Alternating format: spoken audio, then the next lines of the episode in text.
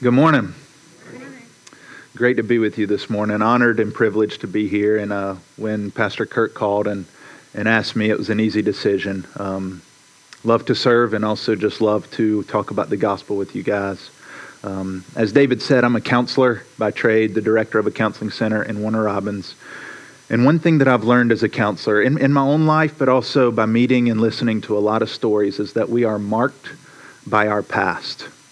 Now, I'm not primarily going to talk about a lot of psychology or anything like that, so don't, don't get nervous, but we are marked by our past. Let me tell you what I mean. If you grew up in a home, maybe as, as a young child, that was supportive and loving, and, and you were affirmed, maybe you had a lot of success in athletics or, or school or music, you, you kind of generally probably became, became, uh, began thinking specific ways about yourself about others, even about God, you probably began thinking, I can trust people. People are trustworthy. God is good. I'm valuable. I'm, I have what it takes. However, if your experience was, was quite different, and, and to be honest, most of us are a mixed bag with messages on both sides, but if your experience was quite different, if there was neglect, abuse, significant failure in your life, you likely began believing things about yourself like, I don't matter or I'm invisible. You began to believe, I can't trust other people. I have to do this on my own, or potentially even, I wonder if God is good. Can I even trust Him? So, what I'm trying to say is that our past affects us. Now, that, that's not the only standard of truth, our past and our experience. As Christians, we hold up this book and declare every word of it is true and thank God that it is. But we're still affected we're still affected by our past. Anybody seen the, the movie or read the book Kite Runner? I see a few hands. I'm not going to spoil it. I would encourage you to go watch it if you need a good cry. Um, man, whew, it, it's a tough one. But I, I want to set up a scene for you just to, to further um, communicate what I'm trying to say here. Amir is the main character. He's, he's a boy that lives in Afghanistan, and his best friend is Hassan. And uh, when they're 12 years old, they're best buds, and Amir goes looking for his friend Hassan, and he finds him. He finds him in a, in a dark alley um, being beat up by three neighborhood bullies. He walks up on him and kind of crouches down and hides, and he's watching, kind of, what am I going to do? If I go engage, I'm going to get beat up too. If I leave, what, what kind of friend is that? Um, I don't want to get too graphic, but these what was going on was more than beating up, more than common bullying. There was a violation, there was abuse uh, going on, and he was watching from afar. He ended up turning around and walking away, leaving his friend to be beat up and abused. And then, when his friend, hours later, walked out of the dark alley, he came up and just started walking, never mentioned what he saw, never mentioned that he had an opportunity to seek to intervene just pretended like life was normal. And that experience marked Amir. Here's what he said if you read the book. Here's a quote from him when he's an adult. He says this I became what I am today at the age of 12. On a frigid, overcast day in the winter of 1975, I remember the precise moment. Crouching behind a crumbling mud wall, peeking into the alley near the frozen creek. That was a long time ago, but it's wrong what they say about the past, I've learned about how you can bury it because the past claws its way out. Looking back now, I realize I have been peeking into that deserted alley for the last 26 years. It, it changed how he viewed himself, changed how he viewed the world, changed even how he viewed God, and it marked him even into his adult years. Now, today we're preaching about the, the crucifixion of Jesus Christ, and, and we're going to be talking a lot about the cross. And the reason I begin by saying that we are marked by the past is because as believers, two things are true. Number one, we are caught up in a much bigger story than ours God's story, the story of redemption. And what Jesus did on the cross some 2,000 years ago is part of your individual story. The Bible would say that if you are in Christ, if you've trusted Him, if you believe in Him, that when He was crucified, you were too. It's part of your story. And so I want us to see how we've been marked by our past, not only what happened when we were children, but what happened even 2,000 years ago. You know, there's probably objects that when you look back at them, um, maybe from your childhood, maybe even wedding rings. There, there's all sorts of objects that we keep around because they, they help us to, to remember. They help us to believe. But there are also objects that we seek to get rid of as fast as we can because we don't want to remember. We want to remove all reminders. And the cross has become the symbol of the Christian faith. Capital punishment has become the symbol of the Christian faith. You don't see many people these days walking around with electric chairs around their necks or tattoos or some sort of lethal injection symbol around their necks. But the cross, 2,000 years later, is still something that we keep around. We want to see. It's in art, it's in music, it's in jewelry.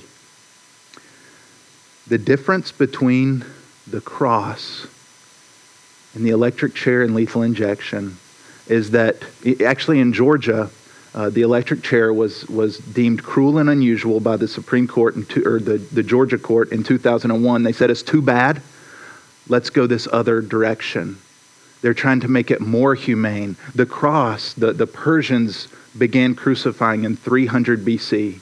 The Romans picked it up in about 100 BC, and they said, How can we make this as bad as it can be? How can we mock them, teach them a lesson? How can we make it slower? How can we make it more painful? And this symbol is the one that we have tattooed on our skin, is the one we have hanging around our necks. It, it's, there's a reason. Let me keep going. Three questions I want to answer today. I want to answer what happened. What happened? We read part of Matthew 27. What happened? Then I want to answer why does it matter? And then I want to answer how should we respond. So three questions that we're going to get into. Let's just let's get going. What happened? Now we could talk about this. This could be a, a whole sermon or it could be a, a series of what happened. So I'm going to hit a few highlights. Number one, Jesus was mocked. The robe. They put a robe on him. They put a crown of thorns out on him. They said, they said, Hail, King of the Jews. They're mocking him. They know he's on his way to the cross. He's about to die. So they're mocking him. They're saying, Oh, you're a king, huh? Doesn't seem like it. They said things like this If you're the Son of God, come down from the cross, challenging his identity. They said, He saved others. He can't save himself. He trusts in God. Let God deliver him if he even desires him. They're mocking him. They spit upon him. The King of the world humbling himself not only to come here to rescue us, but to be spit upon. He was mocked. He also endured physical pain. The word excruciating, the English word excruciating, comes from a Latin word. Now, my Latin, I don't know if this is right, but the word, as best as I can pronounce it, excruciare. The word means to crucify or out of the cross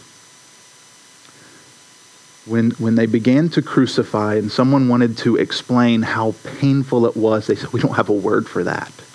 Let's just make one that means the pain that has to do with crucifixion, the pain that comes out of this cross. Excruciating, the English word that if you've gone through the worst thing you can imagine and you can't find any other word, you probably say it was excruciating. Was made, it was created. That word comes from a Latin word that means out of the cross or to crucify blood from the crown of thorns, whips, leather whips. History teaches us that they would put little pieces of bone or other types of rock and whip, and it would rip at the flesh. The nails, I don't even do well with shots, and we're talking about nails. If I talk too much about it, I'm going to pass out. I don't want to do that. I think that you get the point. The pain History would teach us that when you're hanging in crucifixion, you suffer many joint dislocations as you're seeking to pull yourself up, dislocated joints. Some people would, would die before they even got to the cross due to the whips, but the ones who did make it to the cross typically would die by suffocation. I know this is heavy, but we have to realize what was happened before we can know why it matters. Passing in and out of consciousness many times, and then due to the pain of holding yourself up, you would just slump and end up dying by suffocation. Physical pain, mocking, but that's not even the worst of it. There was also relational pain. Jesus suffered the wrath of God. Jesus endured the wrath of God. That's why he, he cried out in a loud voice, Eli, Eli, lama sabachthani, my God, my God, why have you forsaken me? He knew the answer to the question, but he was experiencing for the first time in all of eternity the wrath of his Father. They had been in perfect communion, eternity past. And all of a sudden, Jesus became sin for us that we might become his righteousness, and he suffered the wrath of his Father, relational pain. A few chapters earlier in Matthew, we see that Jesus was in the Garden of Gethsemane, preparing to go to the cross, praying with his disciples. And, and, do you remember what he prayed? He prayed, My Father, if it is possible, if there's any way around this, let this cup pass from me. But not my will, let your will be done. What is the cup? If, if you look all throughout Scripture, especially in the Old Testament and picking back up in Revelation, we see that the cup is the cup of God's wrath. He's going, God, if there's any way that we can accomplish this mission without me drinking this cup, I, I would like that. But not my will, yours be done. He was mocked. He suffered physical pain. He suffered the wrath of his Father. We could go on, but we'll stop there with what happened. Why does it matter? Again, I believe it matters because we're marked by our past. And this is our past. This, if you are in Christ, this is your past. This is my past.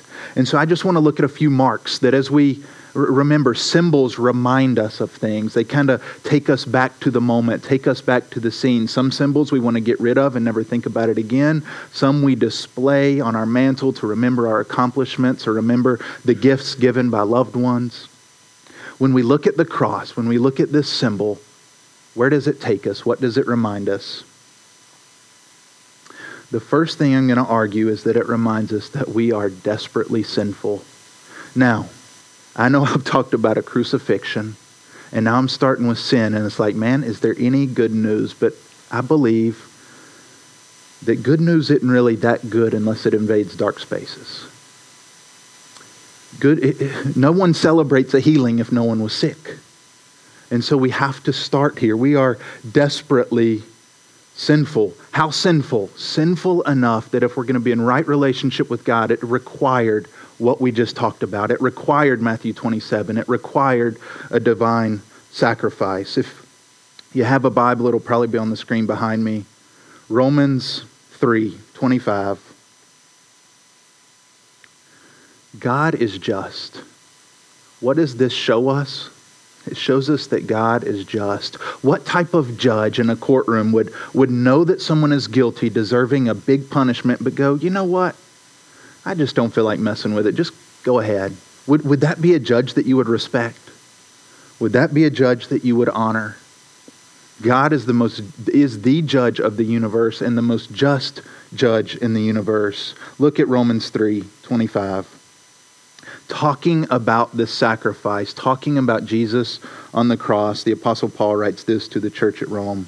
This was to show God's righteousness because in his divine forbearance he had passed over former sins. It was to show his righteousness at the present time, so that he might be just, he might be just, and the justifier of the one who has faith in Jesus. This happened that we might know that God is just. As no one stands on Calvary's Hill looking at the cross and boasts in their own morality. This shows us, wow, that is what had to happen for a just God to, to be in relation with me. I don't know if you've experienced this. If you've been in the church for any amount of time, you probably have. Um, or even in your own heart, where you you look and you compare and you seek if you measure up. You try to, you determine, you know, how am I doing based on comparing yourself to others. I know that I do it. I don't want to, but I know my heart. No one on, on Calvary's Hill looks at Jesus on the cross and then turns to their Christian brother or sister and feels superior. Me and my family were not blessed musically very well. I, I, we, I can't carry a tune in a bucket, so to speak. When we get together, I have an older brother and a younger brother. My older brother's okay, um, but my younger brother, myself, and my dad are hideous, hideous singers.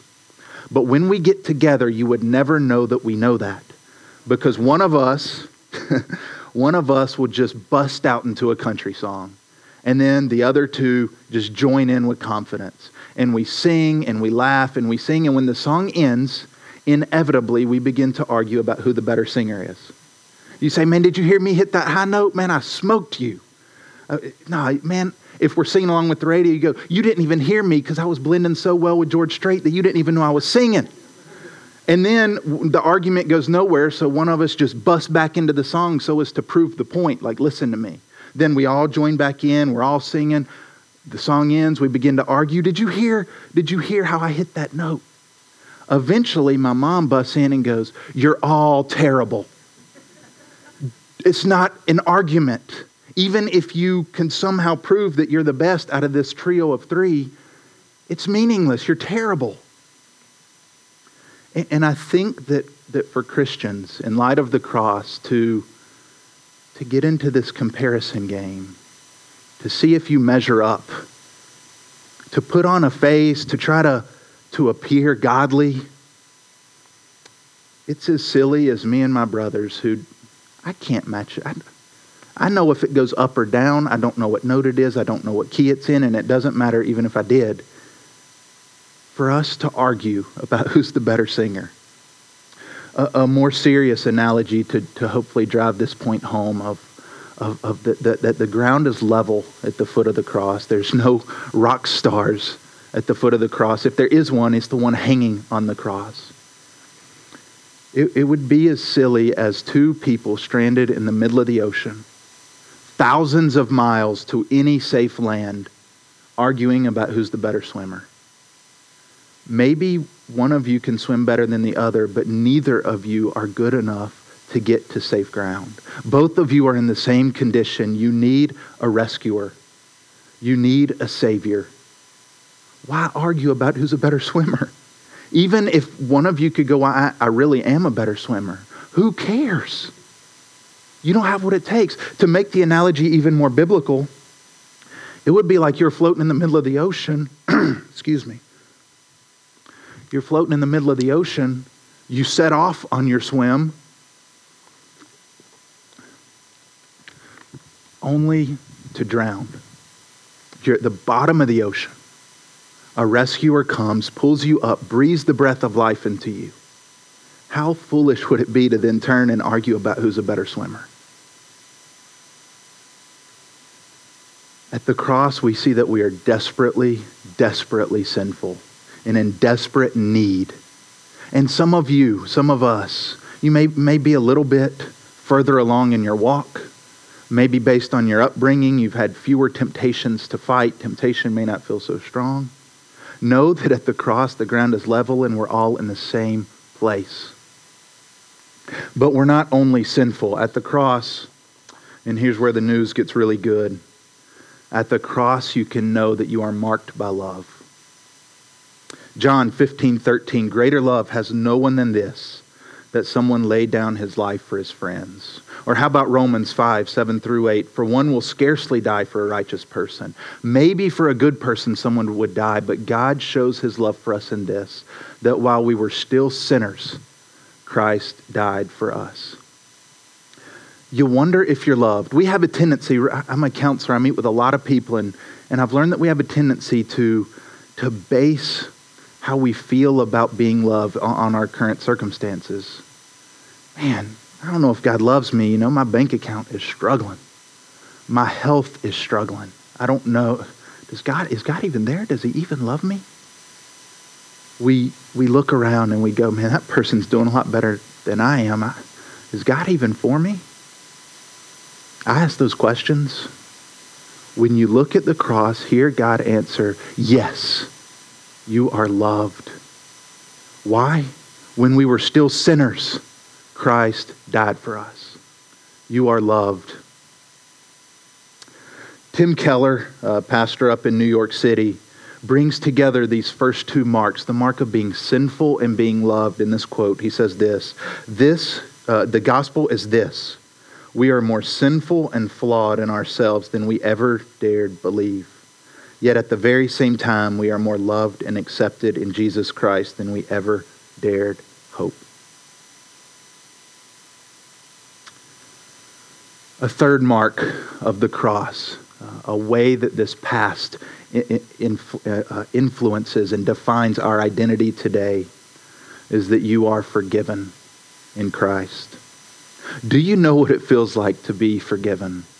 Um, a, a, story I'll share with you. Um, I, I, became a believer in high school, and um, after I graduated and began to mature a little bit more, I, I was just feeling guilty and just uh, um, unhappy with how I treated some of my friends in high school, some some other students, and ten years after graduation, it was still gnawing at me. Um, guilt and shame, yes, but also this just this grief that I did not show these people, these people that were, were a part of my life. I did not show them the love of Christ. And I hadn't talked to some of them for eight or 10 years. And I felt like the Lord was leading me to write them a letter and just apologize and, and ask for their forgiveness and let them know that here's what I believe, but I didn't treat them in that way. And I wrote a few letters. What did I not want to hear? I did not want to hear a response, to be honest with you, that they wrote back and wrote, like, hey, man, don't worry about it. No big deal. It was a big deal. I didn't want to hear that. I didn't want to hear, ah, no biggie. We'll get through it, man. Just, you know, who cares? I wanted to hear, Jason, I forgive you. I do a lot of marital counseling and, and meet a lot with, with people who have been deeply hurt by their spouse but also meet with a lot of people who have deeply, deeply messed up and hurt their spouse. And, um, you know, whenever the, the pain is deep, I encourage formal forgiveness. What I mean by formal forgiveness is a letter, um, a, a, symbol of forgiveness. You know, if, if you step on someone's toe, you don't write a letter of, of forgiveness. You say, hey, I'm sorry about that. Will you forgive me? But if, if the pain runs deep, sometimes the other person will go, Did they really apologize? Have they really owned it? Have they really said sorry? And so I, so I recommend something very formal, a letter that they could even look back on and say, yeah, they, they did write this. But even more, I recommend that whenever forgiveness is full and final, I recommend formal, um, excuse me, I meant to say formal apology earlier. I recommend formal forgiveness because if you've messed up, you know that even after you receive forgiveness, you might go, Am I really forgiven? Have they really chosen not to harbor bitterness against me? Is it, could this really be true? Informal forgiveness. I remember people walking into my office and they just hold up a letter and they go, It happened. I'm forgiven. I thought this day would never come. I thought what I did had destroyed this relationship forever. I can look back at this for the rest of my life and know that I'm forgiven. Do you know what that's like? Looking at the cross, you do. That's our letter. This is our letter that teaches about it, but the symbol, you are forgiven.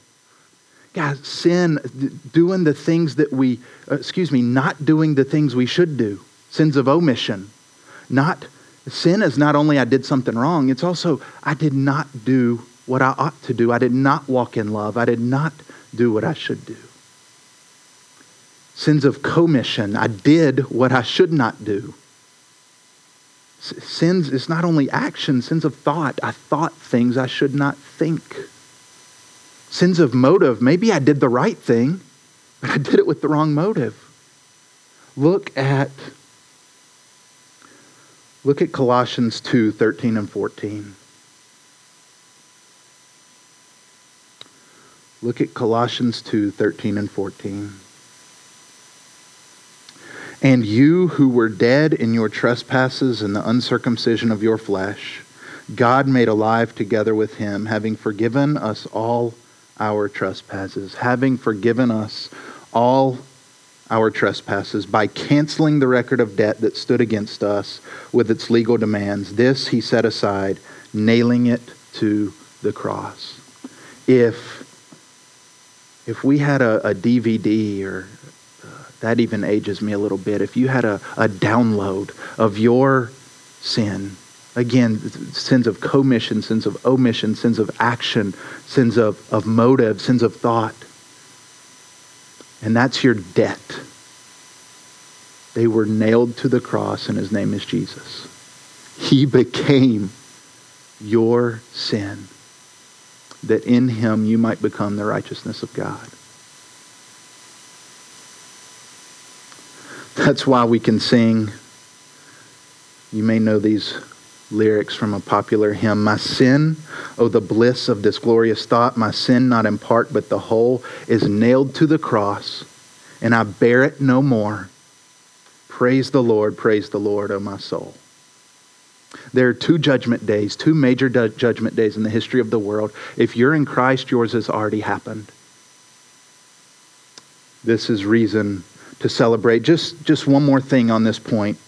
If you'll look with me at Psalm 103, 10 through 12. David, murderer, adulterer, King David, man after God's own heart.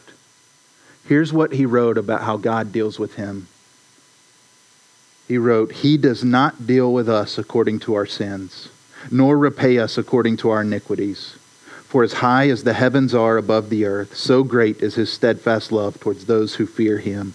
As far as the east is from the west, so far does he remove our transgression from us. Guys, if you're in Christ, if you've trusted in Christ's life, death, resurrection, if you say, My only hope in life and death is Jesus, you're forgiven.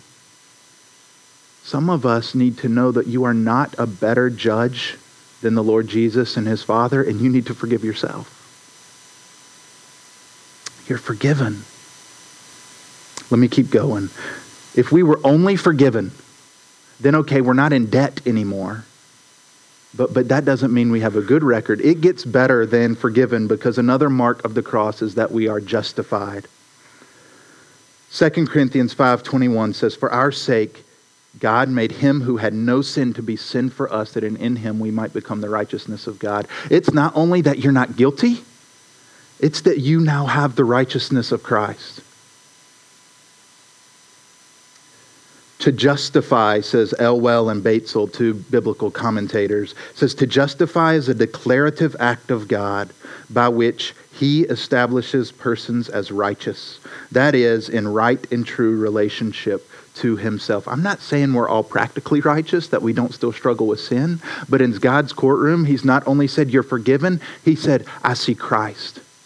On the cross, this is called, we, we sometimes call it the great exchange. He says, You have laid your sin on Christ, he's become your sin, and you have become his righteousness. His, his videotape, his DVD is now in your account. This is good news. Philippians 3 8 and 9. Let's look at it quickly. Philippians 3 8 and 9 says this. This is Paul writing to the church at Philippi. He says, Indeed, I count everything as lost because of the surpassing worth of knowing Christ Jesus my Lord. For his sake I have suffered the loss of all things and count them as rubbish, in order that I may gain Christ and be found in him not having a righteousness of my own that comes from the law, but that which, it, which comes through faith in Christ, the righteousness from God that depends on faith. To have a righteousness that comes from God and depends on faith the last mark that I want us to look at today. That we can, we can look at the cross. Every time you see a cross, think of a cross. Here's sermon on the cross. I hope that you remember how it's marked you, is that you have been redeemed. 1 Peter 1 18 through 19. Peter, writing to Christians who have been dispersed, talking about uh, Jesus' sacrifice for us on the cross, says this Knowing that you were ransomed from the futile ways inherited from your forefathers, not with perishable things such as silver or gold, but with the precious blood of Christ, like that of a lamb without blemish or spot. You were ransomed. To, to need ransom implies that we were enslaved. Romans 6 would teach that apart from Christ, we are slaves to sin. But it says that in Christ's death, Romans 6, you died with him, and in his resurrection, you rose to newness of life, and now we're slaves of righteousness. Some of you, some of us have grew up in gospel-centered households and praise the Lord. But but maybe some of you as well grow up and go, you know, looking at my heritage, looking at the idolatry, looking at perhaps addiction, looking at unfaithfulness, looking at at my parents and my grandparents and, and on back, do I have any hope? Are, are these generational sins just going to continue? Is, is there any possibility of change? You were ransomed from the feudal ways inherited from your forefathers with a payment that's good enough. Silver or gold might lose its value. No. With the precious blood of Christ a lamb without blemish or spot.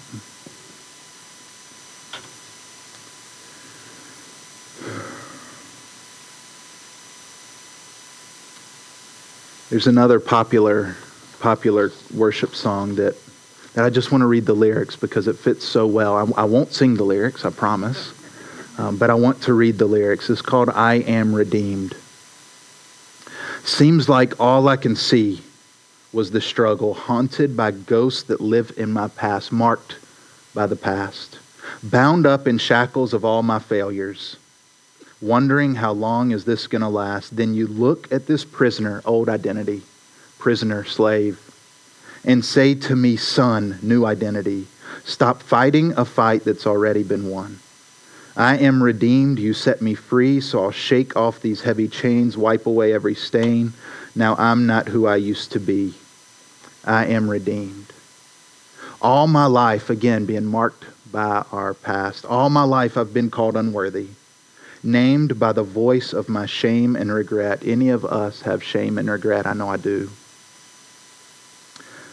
But when I hear you whisper, child, lift up your head, I remember, oh God, you're not done with me yet. He's not done with us because we've been ransomed and redeemed, and we're not doomed to repeat the sins of those who come before us or our habitual sins that that are in our hearts.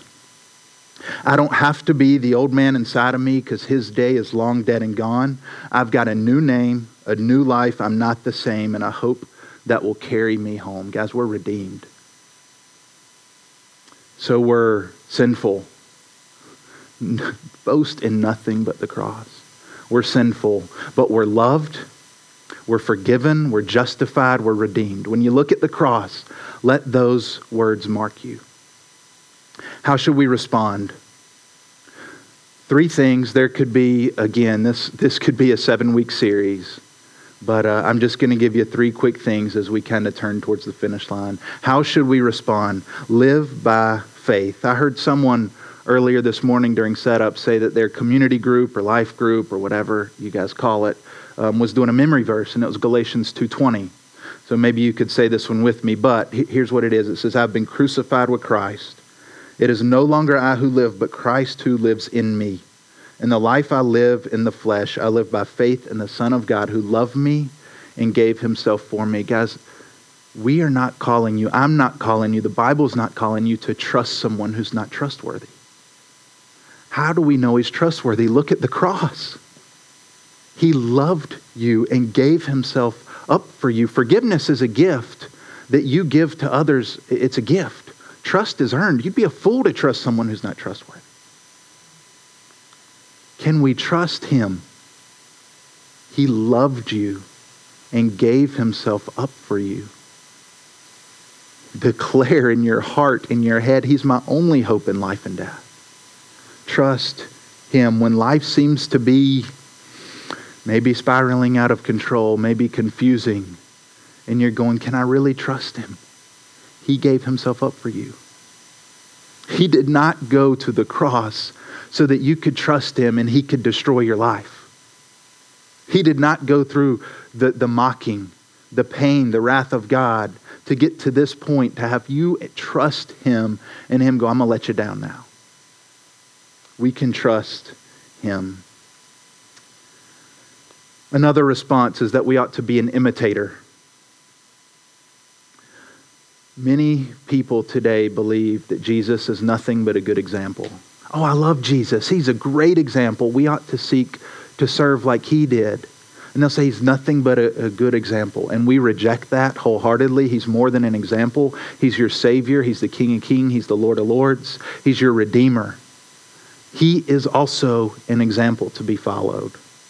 Look at Matthew 20, 25 through 28, or just listen along. It says, this is Jesus um, talking to his disciples. It says, But Jesus called them to him. Jesus called his disciples to him and said, But whoever would be great among you must be your servant, and whoever would be first among you must be your slave, even as the Son of Man came not to be served, but to serve, and to give his life as a ransom for many.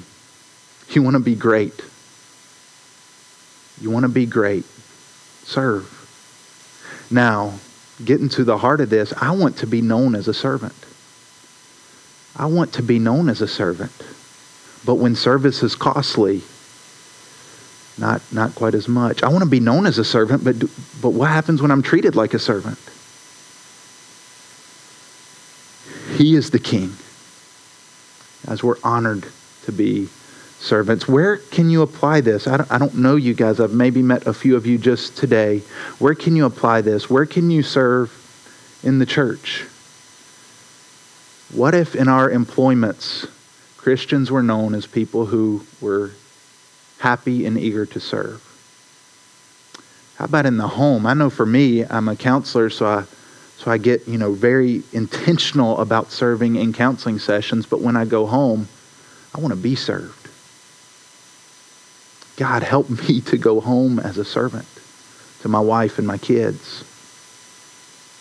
We ought to live by faith. We ought to be imitators. And the last thing I'll say is we ought to worship God with thanksgiving. If God did nothing else for you, if you got no good gift from Him, which I, am sure you have because He's a good Father, but if you got no more blessing and no gift, He deserves an eternity of praise for what happened on the cross. I know that worship is way more than singing. That's what I'm going to focus on here. But we ought to offer our bodies as living sacrifices, as Romans 12:1 says.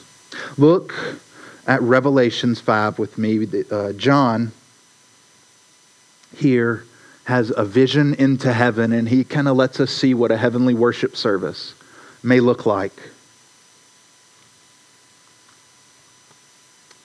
This is Revelation 5 I'm going to start in verse 9. It says this And they sang a new song. They here as the elders and the living creatures in heaven.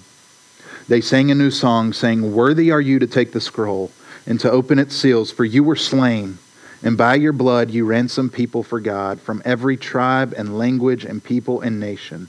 And you have made them a kingdom and priests to our God, and they shall reign on the earth. Then a few verses later, worthy is the Lamb who was slain to receive power and wealth and wisdom and might and honor and glory and blessing. Beginning today, beginning when, when God captured your heart and you began to look at the cross not only as a symbol of execution, but a symbol of how you've been marked by your past. And for eternity forward, we will be singing and praising him. Why? Worthy is the Lamb who was slain. For you were slain, and by your blood you ransomed people for God from every tribe, tongue, nation. Looking at the cross ought to cause us to be thankful and to erupt with singing. One of my favorite hymns I'll just share with you. It's called Come Behold the Wondrous Mystery. It's a newer hymn. Here's some lyrics. Again, I won't sing. I, I, I tell a story about how terrible I am with singing, and then I quote like three songs. It, Sorry about that. But listen to this. Come behold the wondrous mystery Christ the Lord upon the tree. In the stead of ruined sinners hangs the Lamb in victory. See the price of our redemption. See the Father's plan unfold, bringing many sons to glory, grace unmeasured, love untold. We sing, we sing, we're moved by the cross. A few final thoughts. We look at the cross, we're reminded that God is just and God is love. We're reminded that we're marked Guys, these marks run deeper than any experience you've had in your childhood, in your young adult life. Yes, those affect how you might think and believe about yourself, the world, and God, but these marks run deeper. This is the Creator hanging on the cross to give us an identity sinful, loved, forgiven, justified, redeemed. We're marked. Let's respond by faith. Let's imitate Let's worship. You remember the quote I shared right at the beginning from Kite Runner? He, he wrote this. I'm going to read it again. I became what I am today at the age of 12 on a frigid, overcast day in the winter of 1975. I remember the precise moment, crouching behind a crumbling mud wall, peeking into the alley near the frozen creek. That was a long time ago. But it's wrong what they say about the past I've learned and how you can bury it because the past claws its way out. Looking back now, I realize I have been peeking into that deserted alley for the last 26 years. I took this quote and I tried to change it to, to drive home the theme of this sermon. See if you can follow along and see if this is your story. I became what I am today 2,000 years ago on a day when the darkness covered the land, the earth shook and the rocks split. I remember the scene, seeing myself in the mocking crowd as Jesus prayed, Father, forgive them, for they know not what they do. The nails, the blood, so much blood. I could barely look at him as the Son of God endured the wrath of God. He cried out, My God, my God, why have you forsaken me? I peek back and see his family weeping, passers-by hurling insults, and the bloodied King of Kings grasping for air. He declared, It is finished. And then eventually, Father, into your hands I commit my spirit. And in his death, I find the death of my old self. That was a long time ago, but it's wrong what they say about the past I've learned and how you can bury it, because the past claws its way out, and praise God it does. Looking back now, I realize I've been gazing on Calvary's cross since God captured my heart some 16 years ago. Is that your story? It may not be 16 years for you, it might be way more. It may be today. But can you go, my past marks me. And the biggest, most impactful marks that I have are from the cross. Would you pray with me?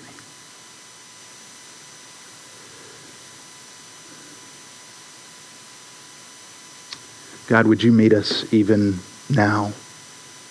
For those that may be wrestling with who you are and what you've spoken this morning, would you create thanksgiving and faith? Would you create awareness of, of sin, awareness of our original condi- uh, condition?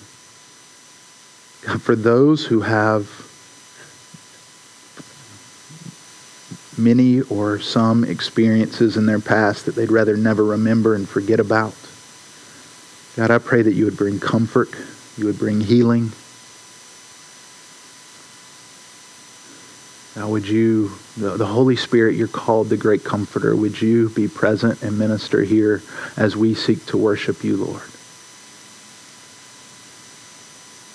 God, let us rest in the gospel, the good news that Christ lived the perfect life that we should have lived, but we never could. He died the death that we deserve, but the grave could not hold him, and he rose in victory.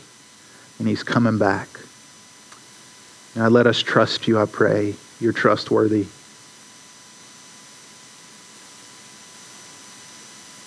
God, show us practically where we may serve more to, to love others as you have loved us.